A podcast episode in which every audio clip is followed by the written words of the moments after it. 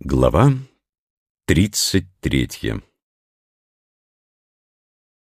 Знающий людей разумен, А знающий себя самого прозорлив.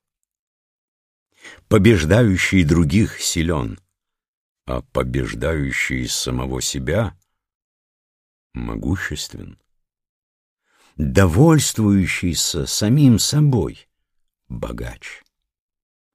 Твердый в своих действиях имеет твердую волю. Не отступающий от своего назначения долговечен.